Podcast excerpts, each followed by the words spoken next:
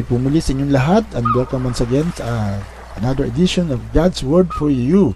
And tonight, being the uh, National Bible Week, uh, we'll feature uh, a man of God na talagang kilalang kilala natin sa, sa kaalaman niya sa salita ng Diyos and very very special ang kanyang i-share about the foundation for our faith.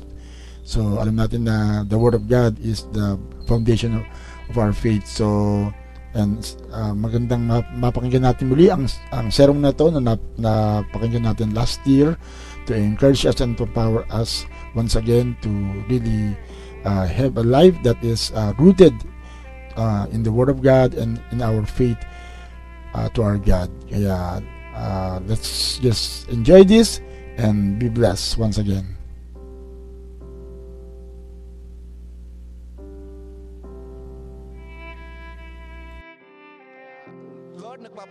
Po kami sa umagang ito for this wonderful opportunity that you have given me. And once again, I can share your word to my brothers and sisters who are here and to every listener that are watching doon po sa live stream. Kaya dalangin ko po ang mga mensahe na aming maririnig, ang mga salita mo, magbigay po ng iba yung kalakasan, encouragement at tibay tatag sa amin pong pananampalataya as we walk in this crisis, in this pandemic like this, Lord, bigyan mo po kami ng katatagan na magpatuloy sa aming pananampalataya.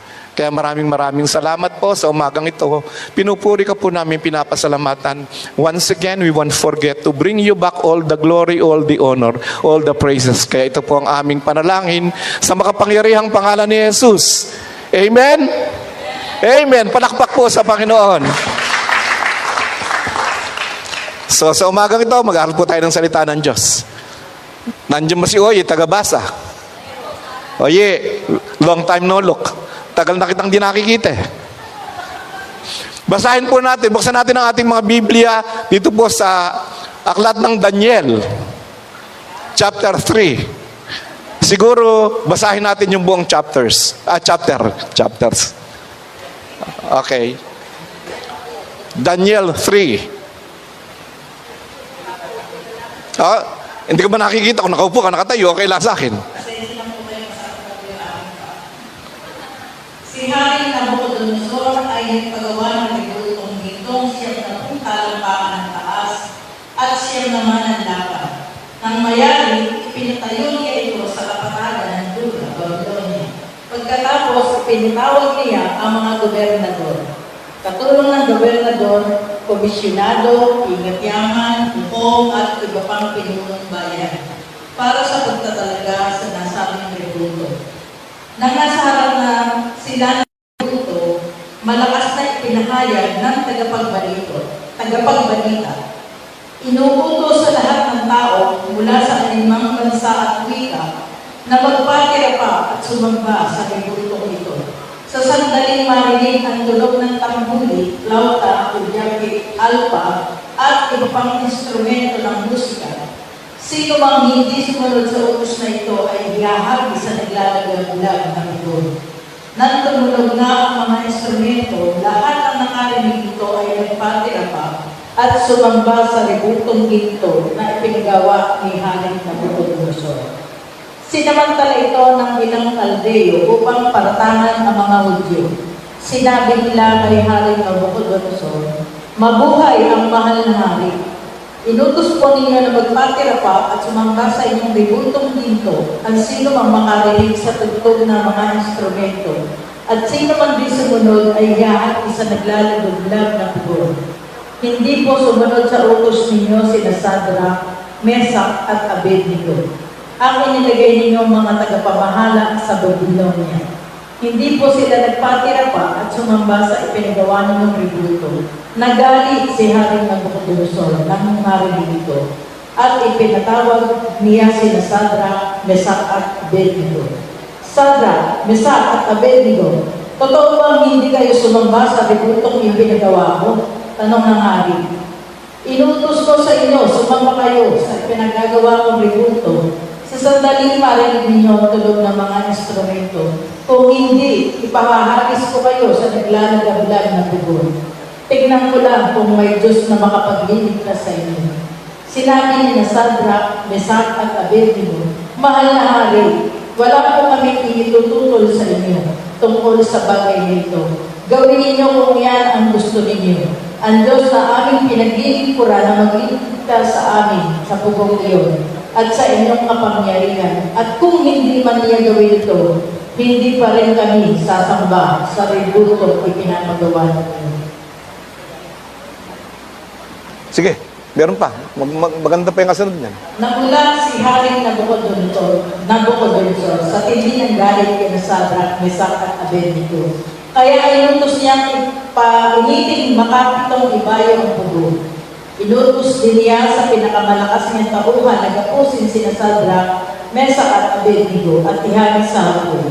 Ginapos nga sila ng di Inalis ang pantalon, baro, bora o alinman sa kanilang kasuotan at inihagis sa pugon. Dahil sa pagsunod sa utos ng hari at sa tindi ng init ng pugon, namatay ang may dala ni Sadrak, Mesak at Abednego. Samantalang yung tatlo ay tuloy-tuloy na bumagsak sa naglaligablag na apoy. Walang ano-ano'y napalundag si Hari na Nabucodonosor. Pamanghang itinanong niya sa kanyang tagapayo, Hindi ba tatlo lamang inihagi sa apoy? Opo, kamahalan, sagot nila. Bakit apat ang nakikita kong lalakad-lakad sa apoy at hindi nasusunod? At yung isa ang tingin ko'y Diyos. Si Hari Nabucodonosor ay lumapit sa bunganga ng horno. Sinabi niya, Hali kayo rito, Sadra, Mesa at Abednego, mga lingkod ng kataas-taasang Diyos. Lumapit ang tatlo. Paglabas nila sa pugon, ang mga gobernador, katulong ng gobernador, at ang mga tagapayo ay lumapit sa kanila. Tiningnan silang mabuti, ngunit wala man lamang makitang bakas na likha ng apoy sa katawan ng tatlo. Hindi nasunog kahit bagya ang kanilang buhok. Hindi na ano ang kanilang kasuotan, ni hindi sila nag-amoy puso. Dahil dito, sinabi ng hari, Purihin ang Diyos ni Sadrak, Mesak at Abednego. Nagsugo siya ng anghel upang iligtas ang lingkod niyang ito. Naganap na nanalig sa kanya. Hindi sinunod ang mga ito ang aking utos. Nang sila ihagi sa apoy kaysa sumamba sa Diyos Diyosan. Kaya inilalagdag, inilalagda ko ang isang utos Sino man mula sa alimang lahi, bansa o wika na magsasalita laban sa Diyos ni Nasadra, Mesak at Abednego ay kapatayin. Hindi lamang ito, wawasakin pa ang kanilang tirahan, pagkat walang Diyos-Diyosan na makapagliligtas sa tao tulad ng ginawa ng kanilang Diyos. At ang tatlong ito itinaas niya sa mundo. Praise the Lord! Palakpakan po natin ang Panginoon. Ayun, tapos na. Pwede tayo umuwi. So, buksan pa po natin ang ating mga Biblia sa Mateo, Kabanata 7, talatang 24 hanggang 27. Siguro ako naman po ang babasa. Matagal na akong hindi nakakabasa eh. Namimiss ka na magbasa eh. And I will be reading from the New King James Version. Ay, New King James Version. I'll be quoting from the New King James Version. Sabi sa verse 24, Therefore, Whoever hears these sayings of mine and does them will be likened to a wise man who built his house on the rock. Verse 25, and the rain descended, the floods came, and the winds blew and beat on that house, and it did not fall, for it was founded on the rock. Verse 26. Uh, who, uh, uh, therefore, uh, huh? Ah, nakikinig lang. Ah, ang bawat nakikinig. Whoever, and who, and everybody, and everyone that hears the sayings of mine and that and does not do them will be like a foolish man who built his house on the sand.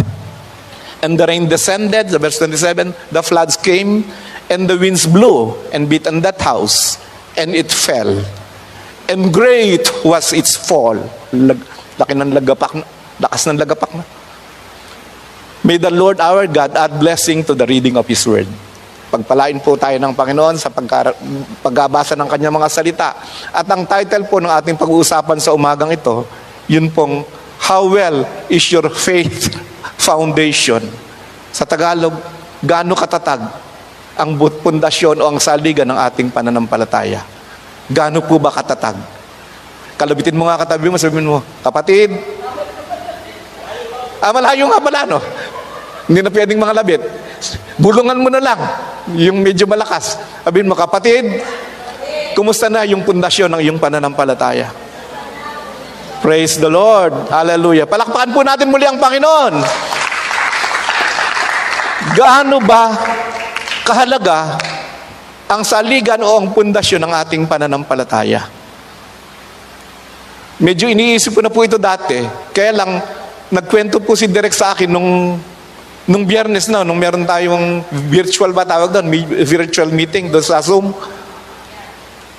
Sabi niya, na, nanood daw siya sa Itbulaga, may nagpatotoo yata na pastor, dating pastor, naka, nandun sa missionary daw sa Saudi Arabia, narinig ko kay Surain eh. Tapos, kaya siya nando doon, nag, nagpa-Muslim siya kasi meron siyang intensyon na abutin ng Muslim sa, sa pamamagitan nito. Pero ang masakla po ang nangyari,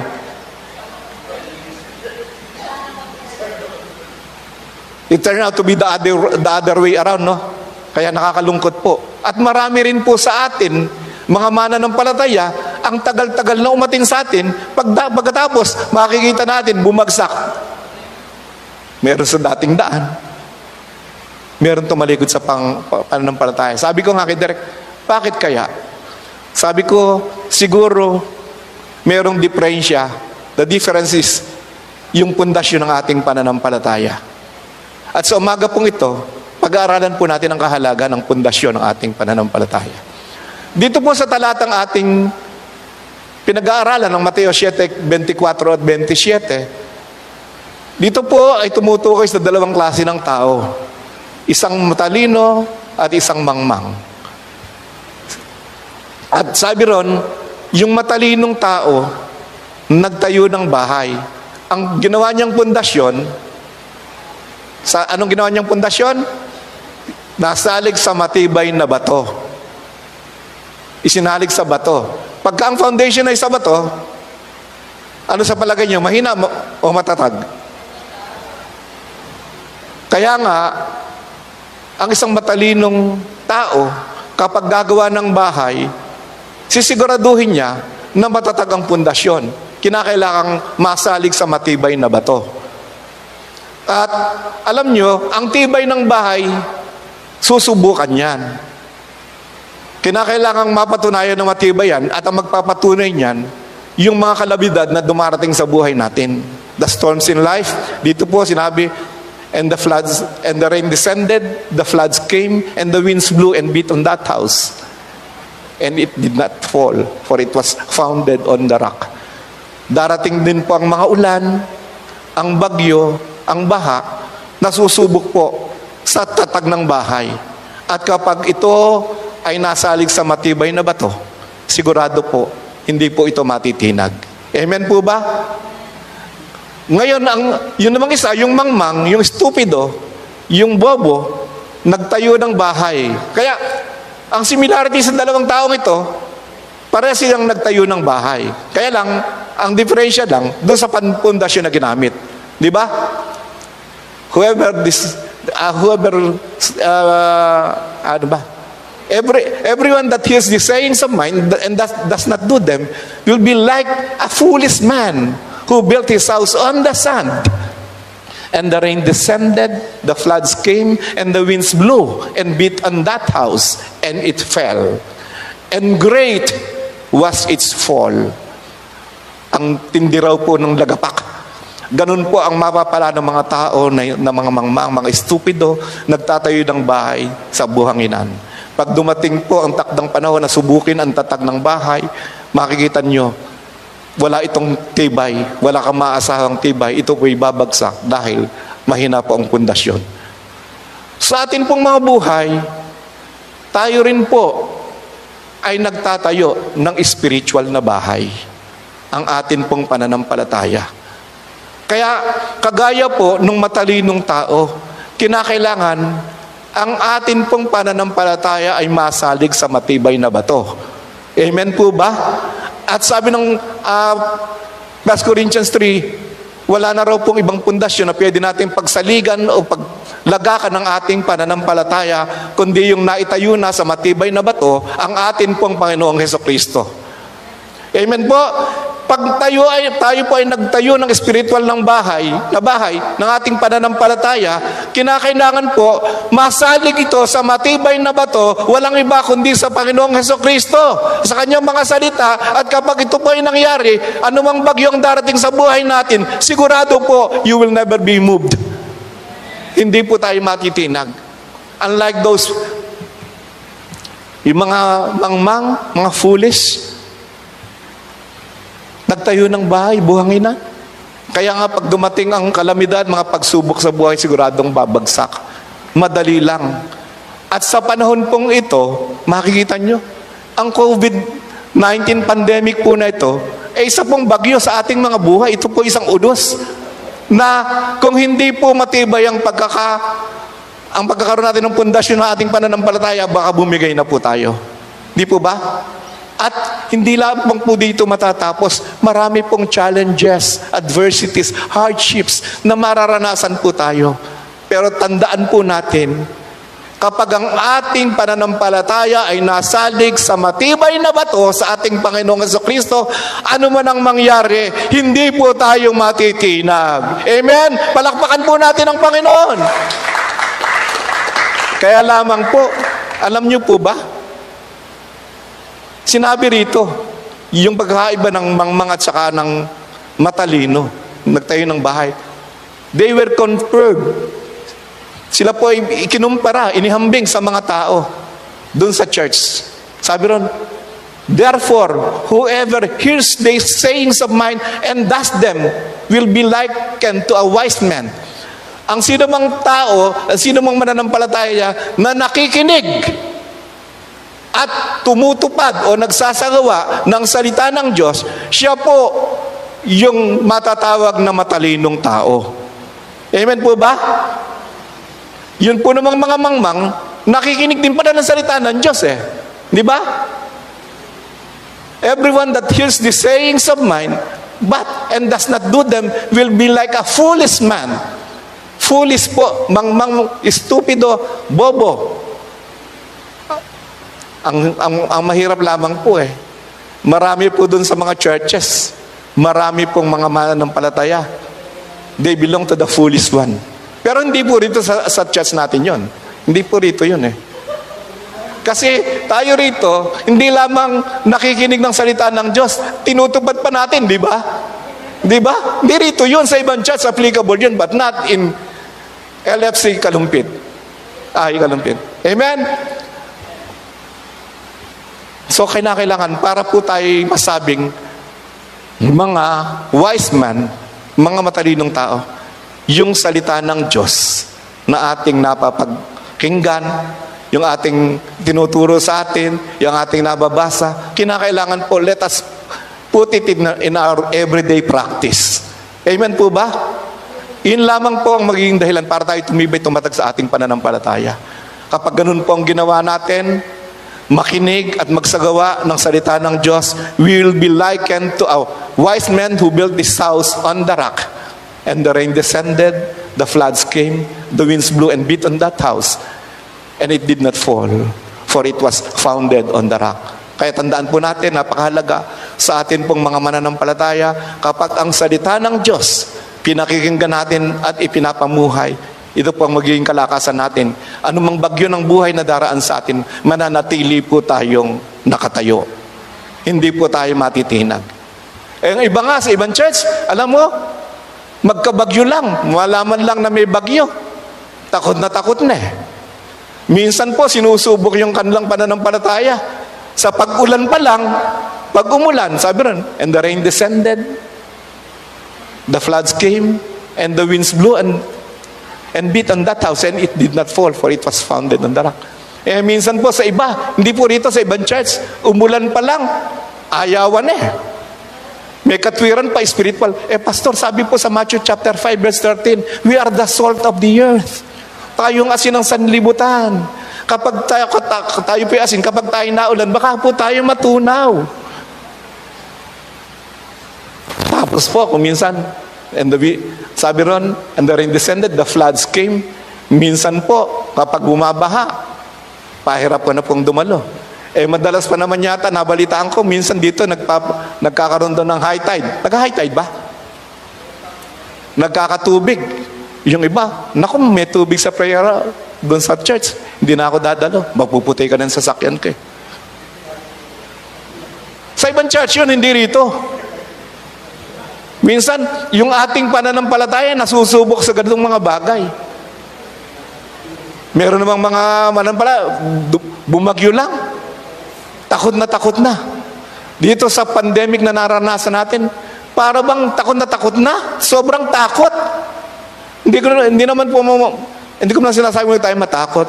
Pero tandaan po natin, gamitin po natin ang ating pananampalataya na magtiwala tayo sa Diyos na may kakayahan siyang mahalaga at mag-ingat sa atin. Amen po ba?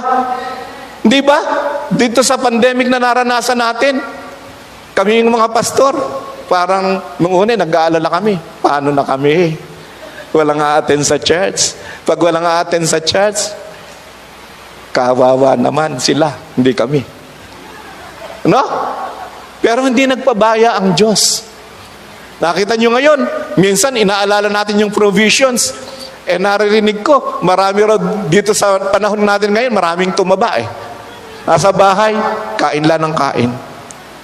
Makikita natin ang katapatan ng Diyos. Hindi siya magpapabaya. Ang mga tao nagtitiwala sa Diyos, kailanman hindi mapapahiya. Kaya tandaan po natin, kaya ang gawin, ang gawin lang natin, maging matibay tayo sa ating pananampalataya. Kinakailangan, pag sumikapan natin na ang mga salita ng Diyos na ating naririnig, ay atin din pong maiwasa sa pamuhay.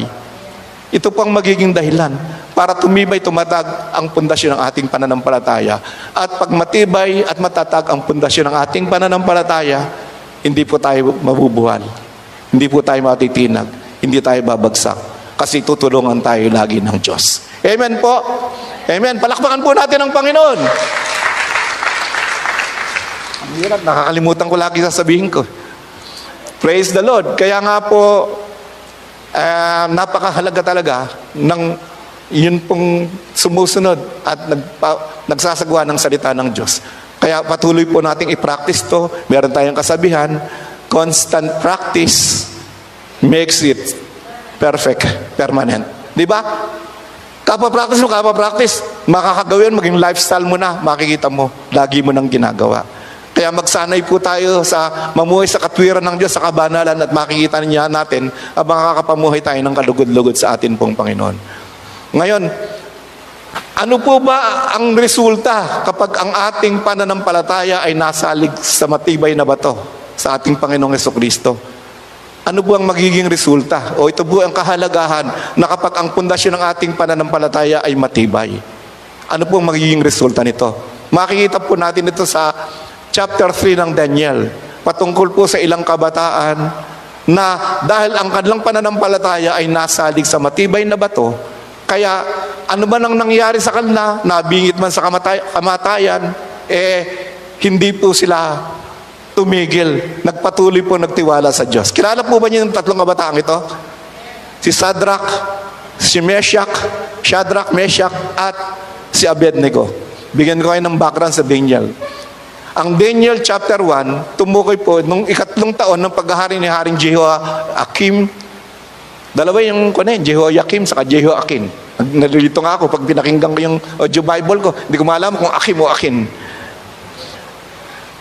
Ang ang southern ah, tribe of Judah, ang kaharian po ng Judah ay sinalakay ni Haring Nebuchadnezzar at nakubkub po ito. Ito po yung nangyari according to history noon pong 586 BC. At sila po ay pinabayaan ng Diyos. Alam nyo, noon pa man sa Old Testament, ipinangako, sinabi na ng Diyos sa kanila, binigyan ng warning, pag kayo tumalikod sa akin, hindi kayo pati na naglingkod sa akin, sumunod sa akin, pag hindi kayo, pa kayo tumalikod sa akin, ipapasakop ko kayo sa mga kalaban ninyo. At ganun nga po ang nangyari. Doon po, ang nauna pong ah, nasakop ng, ng mga dayuhan, eh yun pong Northern Kingdom of Israel, yung 10 tribes po, noon pong 722 to 721 BC, sila po ay sinakop ng kaharian ng Assyria at sila po ay nadalang bihag. Kasi po, yung mga naging hari ng Northern Kingdom of Israel, isa man sa kanila, walang matino, puro masamang hari. Kaya nga, naging karimari-maring kasuklam sila sa Diyos. Kaya nga, nauna silang pinabayaan ng Diyos na mabihag ng kaaway. Ngayon, ito pong Southern Kingdom of Judah, binubuo ng dalawang tribe, yun pong Judah at ng Benjamin, ang pinakakapital na sa Jerusalem, sila rin po ay tumalikod sa Panginoon. Kaya lang, meron pong makilan-ngilan na hari sa kanila na maging mabuting hari. Meron pong labing siyam na naging hari dun po sa Southern Kingdom of Judah at ilan po sila kay, sa, sa kanila ay mabubuting hari. Kaya nga, medyo na-delay yung pagkasakop sa kanila. At noon pong 586 BC, ayon nga po sa chapter 1 ng Daniel, sila po ay nakubkob at naging bihag. At dahil po nakubkob sila, ang templo po, the temple, na nandoon po ang Ark of the Covenant, which symbolizes the, the presence of God. Ito po yung pinakalang uh, pag-aari nila. This is, this, uh, dito po kasi na, na, nandoon yung object of worship nila, yun pong tabernacle, the Ark of the Covenant, which symbolizes the presence of the Lord. The temple was ransacked. Yung mga kagamitan sa templo, dinala ni Haring Nabucodonosor doon po sa Babylonia. At meron pa pong yung mga tao ron, yung mga kababayan pinatay, pinagre-rape, maraming mga kakalalakin pinagpapatay, at yung mga natirang hindi pinatay, dinalang bihag sa Babylonia. At ang ginawa po nila, merong mga kabataan na pag nakita nilang malakas ang pangangatawan at matatalino sa lahat ng bagay, may karunungan, eh inaay po nila kasi prospect, may potential kasi na gagawin nilang uh, leader ng Babylonia.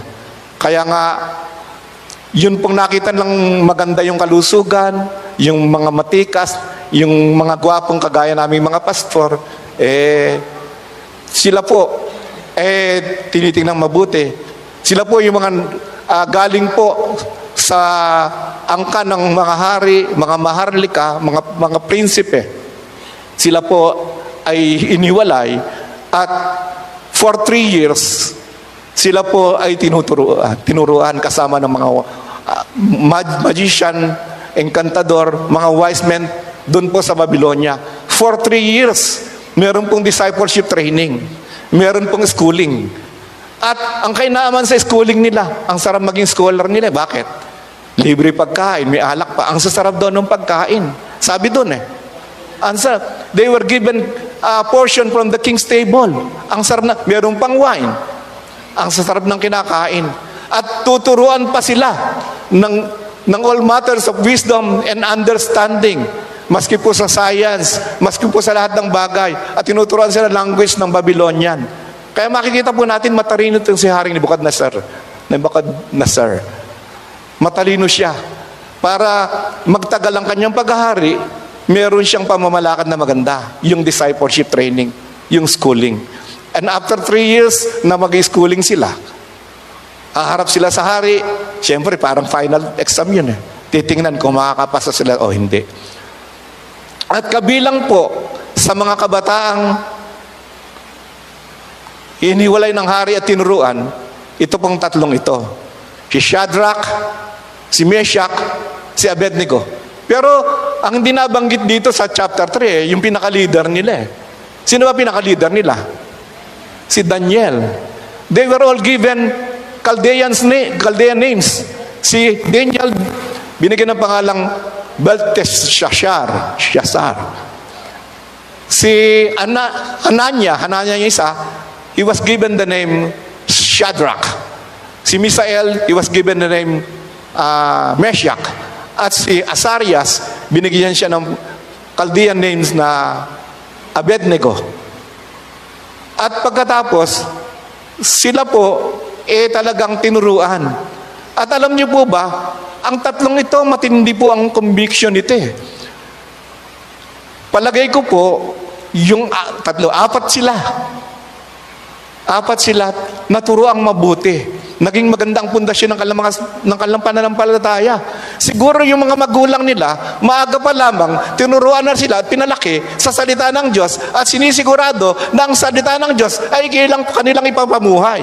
Bakit ko po nasabi? Eh, alam niyo, Deuteronomy chapter 6 po eh, tinuruturuan ng mga bata sa kanilang tahanan. Kumain, matulog, umalis ng bahay, mahiga. Itinuturo sa kanilang salita ng Diyos. Kaya ganun po katindi yun. At yung apat na to, kabilang po yun. Sa talagang naturuan ng tamang pananampalataya. Amen po ba? Di ba meron yata sa Bible na sinasabi eh, Proverbs 22 verse 6 yata yun, ano? Train up a child in the way that he should go, and when he is old, he will not depart from it. Kailangan lang po mga magulang, itrain daw po natin ang ating mga anak. Siguraduhin natin na matatrain natin sa salita ng Diyos. Siguraduhin din po natin na susunod nila ang sinasabi ng salita ng Diyos. Hindi yung kapag inuutusan mo eh. Sasabihin, wait lang. At makaka, mapapagod ka kaya, mainip ka. Kawi-wait lang, kawi-wait lang. Kaya hindi ganong naturuan. Sa ibang church po yun, hindi rito sa church natin. Alam ko sa church natin, natuturuan mga bata. Ha? Ah, na talagang dumaking matibay at matatag sa pananampalataya. So ito pong apat nito, sa akin pong pana, panapalagay, eh talagang naturuan.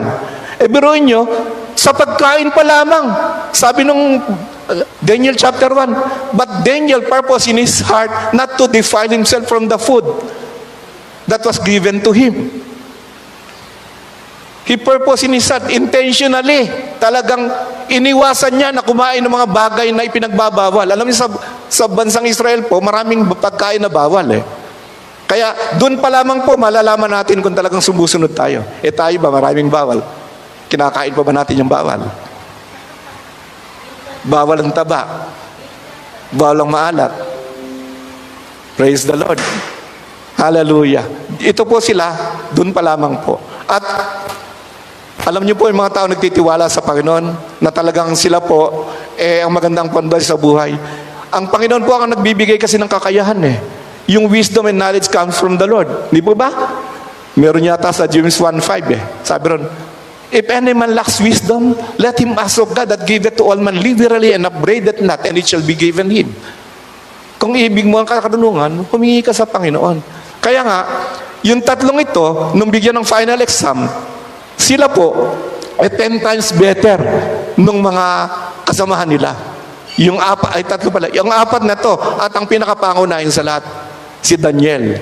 At kaya nga po, siya po, yung naging pangunahin, naging chief of the governors dun po sa lugar na yon.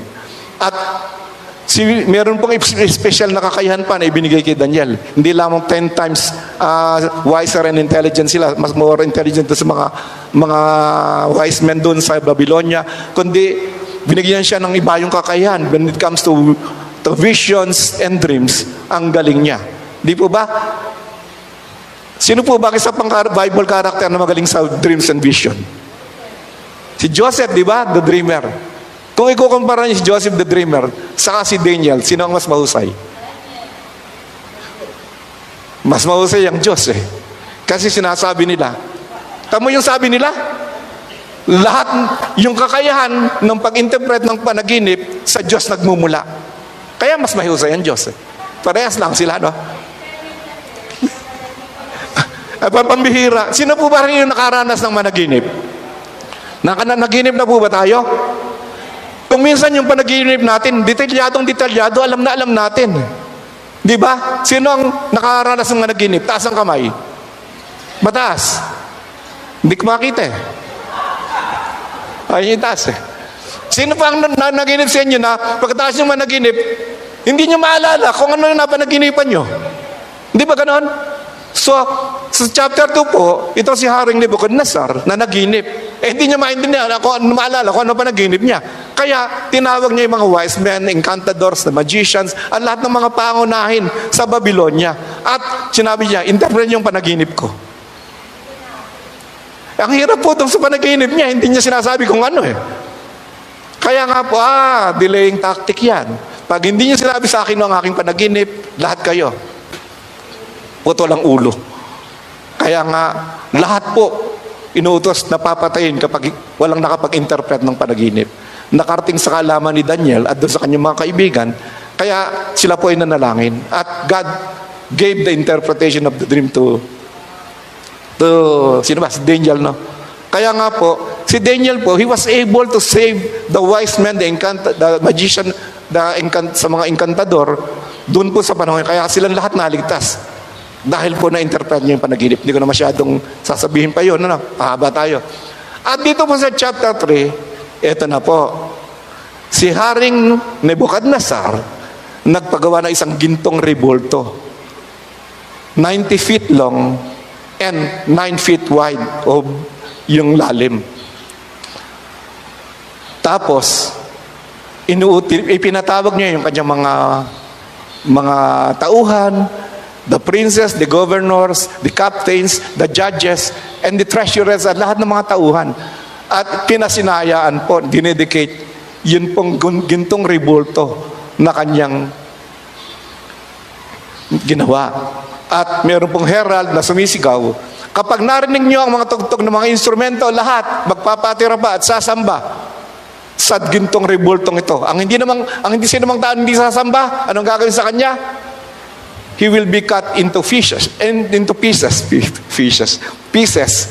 Puputulin ang kanyang paghahati-hati ng kanyang katawan at gagawing dagay ng dumi ang kanyang bahay. Kaya nga ito po ay naging utos. At alam nyo, sa palagay kaya nyo, sino ang may pakana ng edict na to?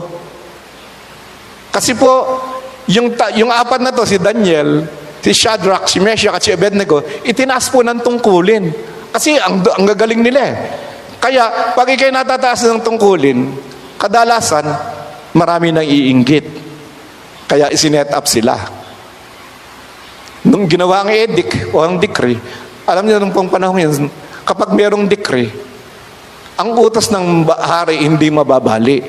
Kaya nga, pag gumawa ng decree, ng kautusan, kailangan sundin mo. Pag hindi mo sinunod, pugot ulo ka. Kaya ito po ang nangyari. Siyempre, yung tatlo, hindi po sila sasamba. Dahil sila po, ang kanilang pananampalataya ay matibay matatag. Kaya nga, if your, uh, if your foundation of faith is strong, meron pong magiging resulta. Number one result, those people who have a strong foundation in the faith, they, the, those people have conviction. Ito po yung number one na puntos ko. Conviction.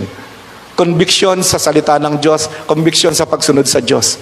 Pag sinabing conviction, ito po yung firm o yun pong strong belief natin.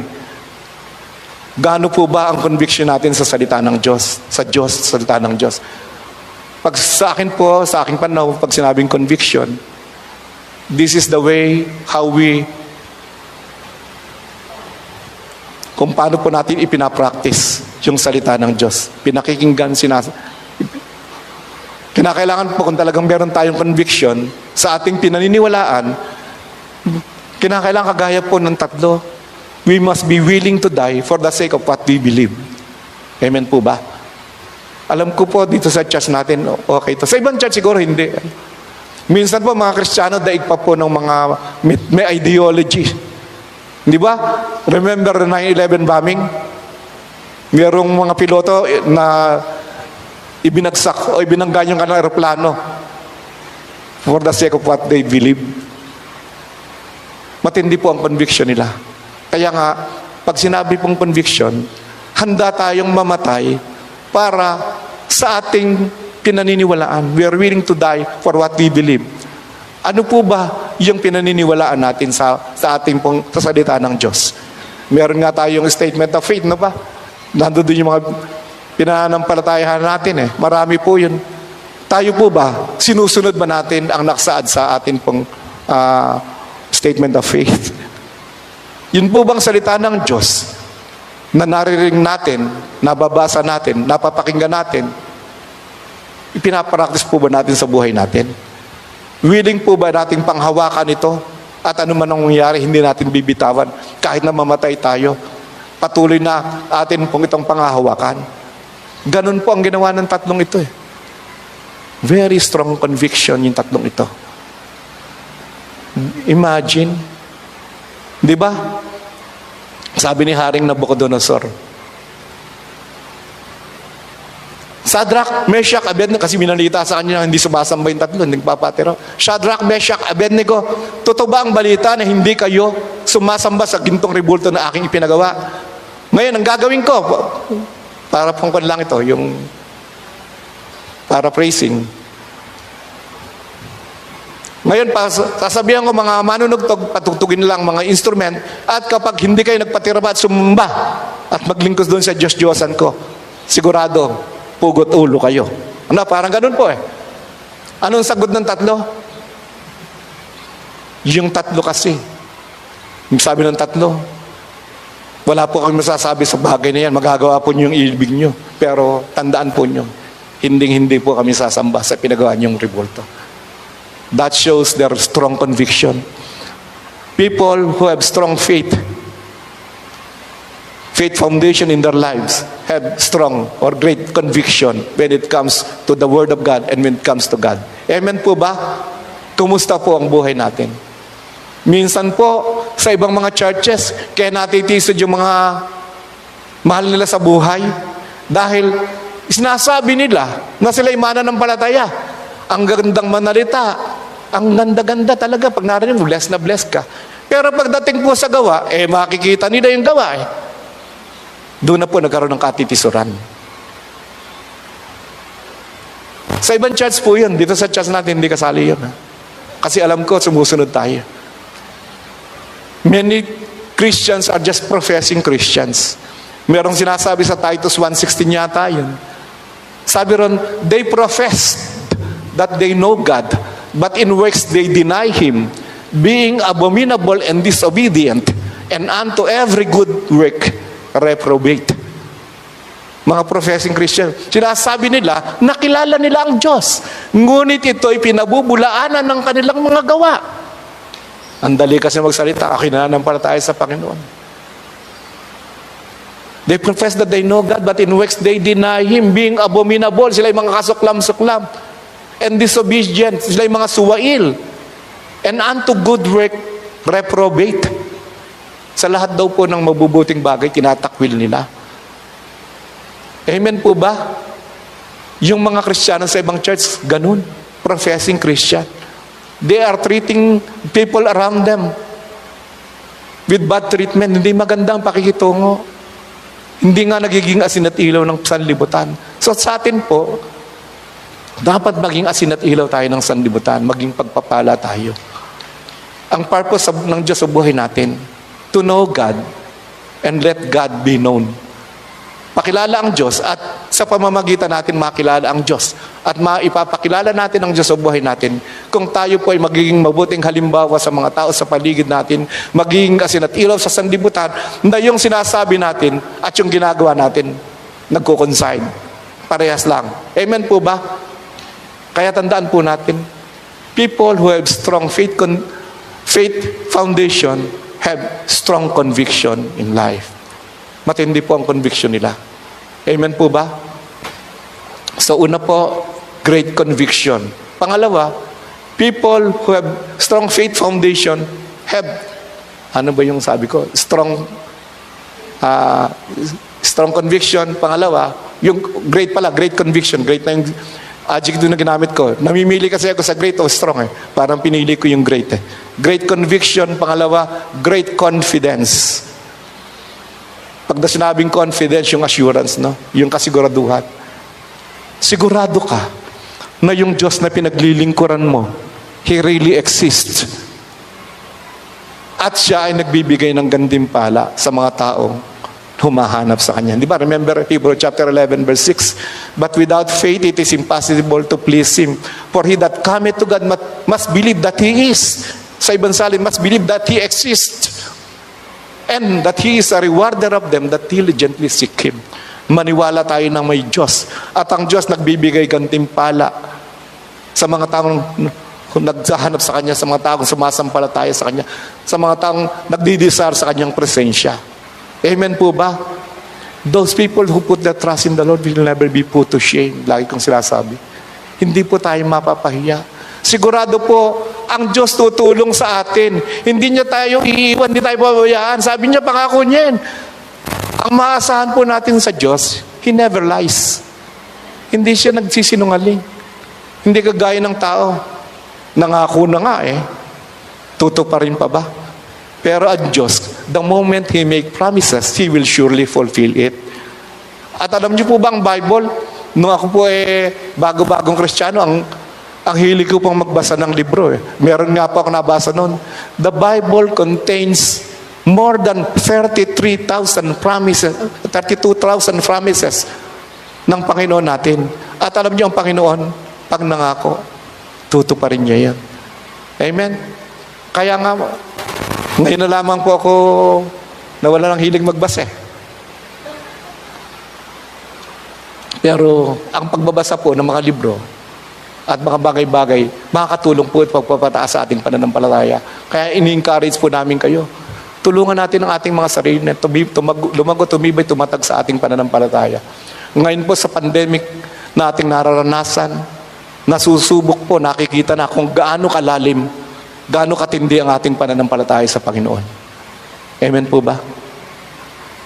Yung, yung pong pang, yung pangamba na paparam kapag naiisip natin ang pangako ng Diyos. Of course, tayo rin po ay susunod sa mga protocols. Merong necessary precautions na dapat nating sundin para doon sa new normal. Kailangan may face mask, physical distancing, yung mga paghuhugas ng kamay, yung kalinisan, dapat po nating gawin. At wag po tayong pasaway. Kung wala lamang din po tayong gagawin sa labas, wag na po tayong lumabas ng bahay. Kasi hindi pa po tapos ito eh. Pero asahan natin ang Diyos mangangalaga sa atin. Pero wag naman na po natin abusuhin. Kung wala naman tayong purpose sa paglabas, wag na tayong lumabas. At tandaan po natin, ang Diyos po, tapat ang kanyang pangako. He is an ever faithful God. The moment He makes promises, He will surely fulfill it. At yung mga tao po, those people who have strong faith foundation, have great confid- confidence in the Lord. Napakaraming pangako ng Diyos. Pangako niya, hindi, ko, hindi tayo iiwan, hindi tayo pababayaan. Kaya nga po, sa pandemic na ito na atin pong naranasan, nagpabaya ba ang Diyos? Nagkulang po ba tayo? Marami nga sa ating tumaba eh. Pinotektahan tayo. Kaya nga, katunayan po, at marami pa po, kaya yung mga favorite verses ko sa Bible, yun nga pong yung Habakkuk 3:16 to 17 na lagi ay 17 to 18 na lagi kong ikinokot. Sabi ron, Although the fig tree shall not blossom, neither shall fruit be in the vine. The labor of the olive shall fail, and the field shall yield no meat. The flock shall be cut off from the fold, and there shall be no herd in the stall. Yet I will rejoice in the Lord. I will joy in the God of my salvation. Parang sinasabi, paraphrasing, eh ano, kung hindi mamunga ang mga olibo, hindi mamunga ang mga mga ubas, kung aking bukirin ay mula ng mga ani, kung magkaroon ng pestilence at yung aking mga alagang hayop ay mamatay, eh ano? Hindi pa rin ako ihiwalay sa Panginoon. Magagalak pa rin ako sa Diyos na nagdigtas sa akin. Parang ganun pa ang sinasabi ron. Maniwala po tayo sa pangako ng Diyos because He is an ever faithful God that the moment He makes promises, He will surely fulfill it. Kaya nga meron tayong assurance. Meron tayong assurance sa salita ng Diyos. Meron tayong great confidence ang Diyos tutulungan tayo sa anumang kalalagayan na kinakaharap natin. Amen po ba? O balik tayo doon sa istorya sa tatlo. Hindi, may confidence. Ang, ay pinagtatako nga pala, bakit kaya nawala sa picture si Daniel doon sa, sa chapter 3, no? Hindi ba nyo na itatanong yan? Yung tatlo lang ang nakasali. Si Daniel, saan kaya nakapunta nung panahon yun? Where was Daniel at that point? Hindi. Palagay ko si Daniel, nandun sa shuttle, pinainaalagaan ni Jordan sa ni, ni Delight. Hindi kaya? Ang palagay ko, set up kasi ng mga wise men ito at mga naiingit sa kanila eh. Eh nung chapter 2, hindi ba? Dahil kay Daniel, lahat sila naligtas. Malaking utang na loob ng mga wise men, mga magician, encantador sa kay Daniel. Kaya, nung iset up niya, hindi kasama si Daniel. Hakahako ko lang po yun. Pero, Anyway, si Daniel hindi kasama ron, pero si Daniel, doon naman sa chapter 6, di ba? Alam niyo yung chapter 6, mm, yung si Haring Darius, si Haring Darius, nung, nung siya ay ipagbawal niya yung pagpe-pray, siya naman ang nakaharap sa matinding pagsubok noon. He was thrown into a den of lion. At gumana rin po ang kanyang pananampalataya. Kaya nga sabi ko nga, people who have strong faith con- conviction have confidence that their God, have great confidence that their God will help them in all the circumstances that they are, that they are, that they are facing. Amen po ba? Tutulungan tayo ng Diyos. Ano man ang mga pangyayaring nagaganap sa atin. Yung tatlo, sabi nila, sigurado po kami, sabi ng Haring Nabucodonosor, magagawa po yung ibig nyo. Hindi po kami tututol, pero ang aming Diyos ang magliligtas sa amin sa fiery furnace na yan at sa iyong kapangyarihan. Meron silang assurance. Si Daniel ganun din. Kaya nga, kahit bawal, hindi mapigilan kasi ang Diyos hindi magpapabaya sa mga taong nagtitiwala sa Kanya. Amen po ba? Kaya tayo po, wag tayong matatakot. Kasi ang Diyos hindi natutulog. Handa tayong, hindi tayo yung pababayaan. Handa tayong tulungan. Alam niyo po ba, ngayong mga panahon na ito, ito pong hindi kami ako nakakalabas. Naranasan ko na naman po. Meron kasi kung minsan naranasan na hindi makatulog sa gabi. Alam nila, Pastor Marisol, nila Derek yan. Humingi nga ako ng gamot noon. eh. Yung sleep well yata yun. Hmm? May panahon nga po, dalawang buwan, hindi ako makatulog. Pinakatulog ko isang oras. Minsan dalawang oras, maganda na yun. Nakakatakot. At naranasan ko na naman po. For two weeks na yung panahon na ito. Hindi ako makatulog. Dumadating na nga po sa punto kong minsan, nata- natatakot na akong gumabi. Kasi gabi na naman, hindi na naman. Ang hirap kaya nang hindi makatulog. Naranasan na ba ninyo hindi makatulog? Mabuti na lang, sabi ko sa sarili ko, ah, para naman ako may magawa. Habang hindi ako nakakatulog, magpe-pray ako. Kadalasan nga po, yung lahat ng kakilala ko dito sa church natin, na ipapag-pray ko eh. Mag-uumpisa ako ng alauna, tatapos ako mag-alas 4. Alas na ipag-pray ko lahat. Minsan naman, yung audio Bible ko nung hindi pa sira, pakikinggan ko. May isang pagkakataon nga, yung First Samuel, Book of First Samuel, Second Samuel, natapos ko eh, sa pakikinig. Para po, hindi man ako makatulog, productive pa rin, fruitful pa rin na po. Meron kang ginawa, hindi na sayang. So, ganun nga ginawa ko. At naranasan ko na naman po ngayon, para akong dinadaya ng kaway, o matakot ka na. Pero sabi ko, hindi. Ang Diyos, the Father, the Son, and the Holy Spirit will be with me. Tutulungan niya ako na ma-overcome yung mga ganitong pagkakataon.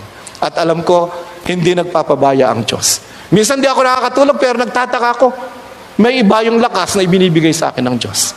Kasi tapat po ang Diyos. Kapag ikinanalig sa Kanya, kapag strong ang foundation ng iyong pananampalataya, magtitiwala ka sa Diyos. Pag nagtiwala ka sa Diyos, hindi ka mapapahiya. Amen po ba? Kaya nga, those people who have strong faith condition have great conviction, they have great confidence. At yung pangatlo po, those people who have strong faith foundation have great commitment. Commitment. When it comes to commitment, matitindi yan. Pag sinabi niyan, gagawin yan. Ipinamumuhay ang salita ng Diyos. Pag sinabi pong commitment, parang vows po ito, more than an agreement, ang sa Bible po kasi yung ating tinatag na covenant, two parties are involved. Na meron silang stipulations, merong terms of condition, stipulations, meron pong signs of the covenant na isang party ay magiging tapat sa isa as long as the one party remains faithful to him. Ganun po yun eh. Kaya sa marriage, yun din po commitment to eh. Magiging matapat, magiging loyal. Kumusta po ang commitment natin sa salita ng Diyos at sa Diyos mismo? Are we willing to die for what we believe? Are we willing to die para po sa ating pananampalataya sa Panginoon? Minsan po, pag tayo nakaranas ng matinding pagsubok na eh, mga challenges in life, parang mas madali pa yung ayawan na. Di ba maraming nagsasa, ayawan na. Pero makita po yung tatlo, si Shadrach, si Meshach, at si Abednego, na natiling matibay sa kanilang pananampalataya. Sabi niya, Nung sinabi ni Haring Nabukadnezar na sumamba sila, nagpatira pa sa gintong ribulto. Hindi, sabi nila, hindi kami sasamba. Sapagkat nasisigurado namin ililigtas kami ng aming Diyos. At sakali mang hindi kami iligtas, hindi pa rin kami sasamba sa Diyos-Diyos ang yan, ni maglilingkod man. Ito po ang tunay na commitment. Hindi man natin makuha yung minimiti natin sa ating pagsunod sa Panginoon kasi hindi pa timing. Magpapatuloy po tayo. Walang ayawan. Amen po ba? Wala pong aayaw. Tayo po ay nakaharap sa isang takbuhan na kung saan kakaiba po sa secular na takbuhan. Kasi sa secular na takbuhan, ang lahat tumatakbo para sa isang gantimpala na pansamantala lamang. Pero kaiba po yung takbuhan nating sinalihan. Isang takbuhan po na sigurado po ang tagumpay. The only defeat for us Christians is when we quit. Huminto. Pag tayo po'y huminto, kaya wag po tayong ihinto. At kakaiba yung takbo nating sinali, sinalihan, hindi lamang po ang isa magkakamit ng gantimpala, kundi lahat po ng makakatapos, makaka, makaka-receive ng kanilang pananampalataya. Di ba? Magtyaga lamang po tayo. Naalala ko isang mga favorite verses ko pa, 2 Timothy 4, 6 to 8. Sabi ron, For I am, si Pablo po, nung malapit ng mamatay, nung kinabukasan eh, pupugutan na siya ng ulo, sabi 2 Timothy chapter 4 verses 6 to 8 sabi niya, For I am now ready to be offered and the time of my departure is at hand. I have fought a good fight. I have finished my course. I have kept the faith na natiling tapat sa pananampalataya. So, Therefore, there is laid up for me a crown of righteousness, which the Lord, the righteous judge, shall give me at that day, and not only to me, but also to them that love His appearing. Sa lahat ng tao po, na patuloy sumusunod, naglilingkod, at gustong makatapos sa takbo yung inaraan sa atin, tandaan po natin may reward na, na tayo tatanggapin. Sabi ni Jesus, Behold, I am coming soon, and my reward is with me, and I will give them according to their works. Kung anong lang ginawa nila. Amen po ba? Kaya po, pagpatuloy po tayo, walang ayawan. Amen po ba? Sino po rito gusto nang umayaw? Matapos nating maranasan ang kabutihan ng Diyos, tataligod pa ba tayo? Sabi ni Jesus sa kanyang mga alaga doon sa John chapter 6, kayo, tataligod pa rin, pa rin ba kayo? Kasi marami nang tumalikod eh. Eh sabi ni Peter, sabi ni Peter, Panginoon, nayo po, narito, nasa iyo po ang salita na nagbibigay buhay.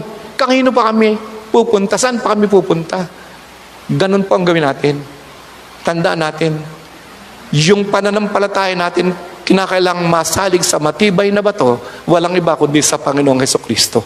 Upang sa gayon, ano man po ang mangyari kay Mes, Shadrach, Meshach, Abednego, maski po kay Daniel, hindi matitinag ang ating pananampalataya. Amen po ba? Naranasan po ba natin ang pag-ibig ng Diyos? Meron pa bang makapaghiwalay sa atin sa pag-ibig ni Kristo? Meron ba?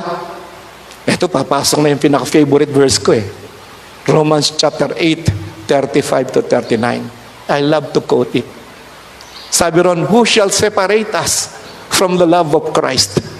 Shall tribulation, or distress, or persecution, or famine, or nakedness, or peril, or sword, as it is, as it is written, For thy sake we are killed all the day long, we are accounted as sheep for the slaughter.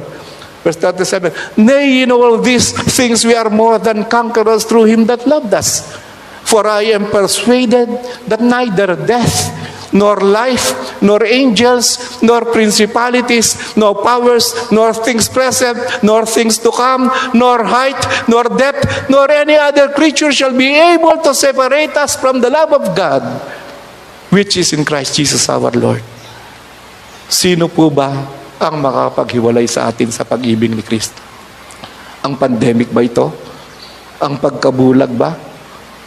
Pag meron bang nasasawang nangyari sa iyo, ayawan na. Hindi. Ang mga tao na naging matibay at matatag sa kanilang ang pundasyon ng kanilang pananampalataya, anumang kabiguan, anumang frustration, mga discouragement, humiliation, anumang adversaries, hardship, challenges sa kanilang buhay, magpapatuloy pa rin kakapit sa atin pong Panginoon at maniniwala sa kanyang mga salita. Amen po ba? Walang ayaw. Kasi ang mga umayaw, walang kwenta, walang kwento. At ang buhay kristyano ay walang kwenta pag walang kwento. Amen po ba?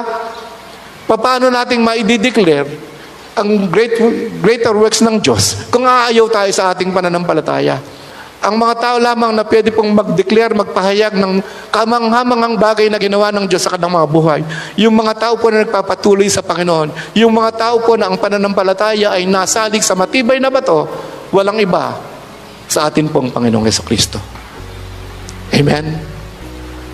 Nagpapasalamat po ako, Panginoon, sa umagang ito that you have used me to encourage my brothers and my sisters in the faith na lalo kami magpatuloy na ang salita mo na aming narinig patuloy na aming pak- hindi lamang mapakinggan kundi mai-practice namin sa aming mga buhay at gamitin po namin ito para po magawa namin ang ginagawa mo sa aming mga buhay.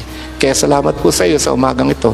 Nawa ang mga salita mo na aming narinig maging pagpapala sa bawat isa sa amin. Kaya salamat po, puring ka, dakilain ka sa iyong kapurihan, sa iyong pagsamba, pasasalamat. Kaya ito po ang aming panalangin sa makapangyarihang pangalan ni Jesus. Amen. Palakpakan po natin ang Panginoon. Uh, we're so blessed to hear that word once again. So before we end, let's just pray and commit our lives to to have a life that is uh, founded uh, on the on our God, especially from His Word, with conviction, with confidence, and with commitment. Na kahit anong mangyari ay tayo ay tunay na magpapatuloy sa Panginoon. So let's just pray. Father God, salamat po sa gawing ito. Salamat po sa mensaheng aming narinig. Nawa ito'y patuloy na maging kalakasan namin katulad ng, ng tatlong kabataan na yun na tumayo para sa iyo, Panginoon. Lord, or with their conviction, confidence, and commitment, Lord, nawa ay matagpan mo rin mo kami na ganito rin ang aming kalagayan sa iyong harapan, Panginoon. Pagpalain mo po bawat isa at ang iyong ginamit na lingkod si Pastor Amante Cortez, O God, at nawa ay ikaw pong patuloy na magbigay sa amin ng kalakasan at kakayahan upang kami po ay tunay na mamuhay para lamang sa iyong kapurihan. For this we pray in Jesus' name. Amen. Amen. So God bless po. Uh, pag muna po tayong alis, let's just worship God once again through this song. And see you again next week for another edition of God's Word for You.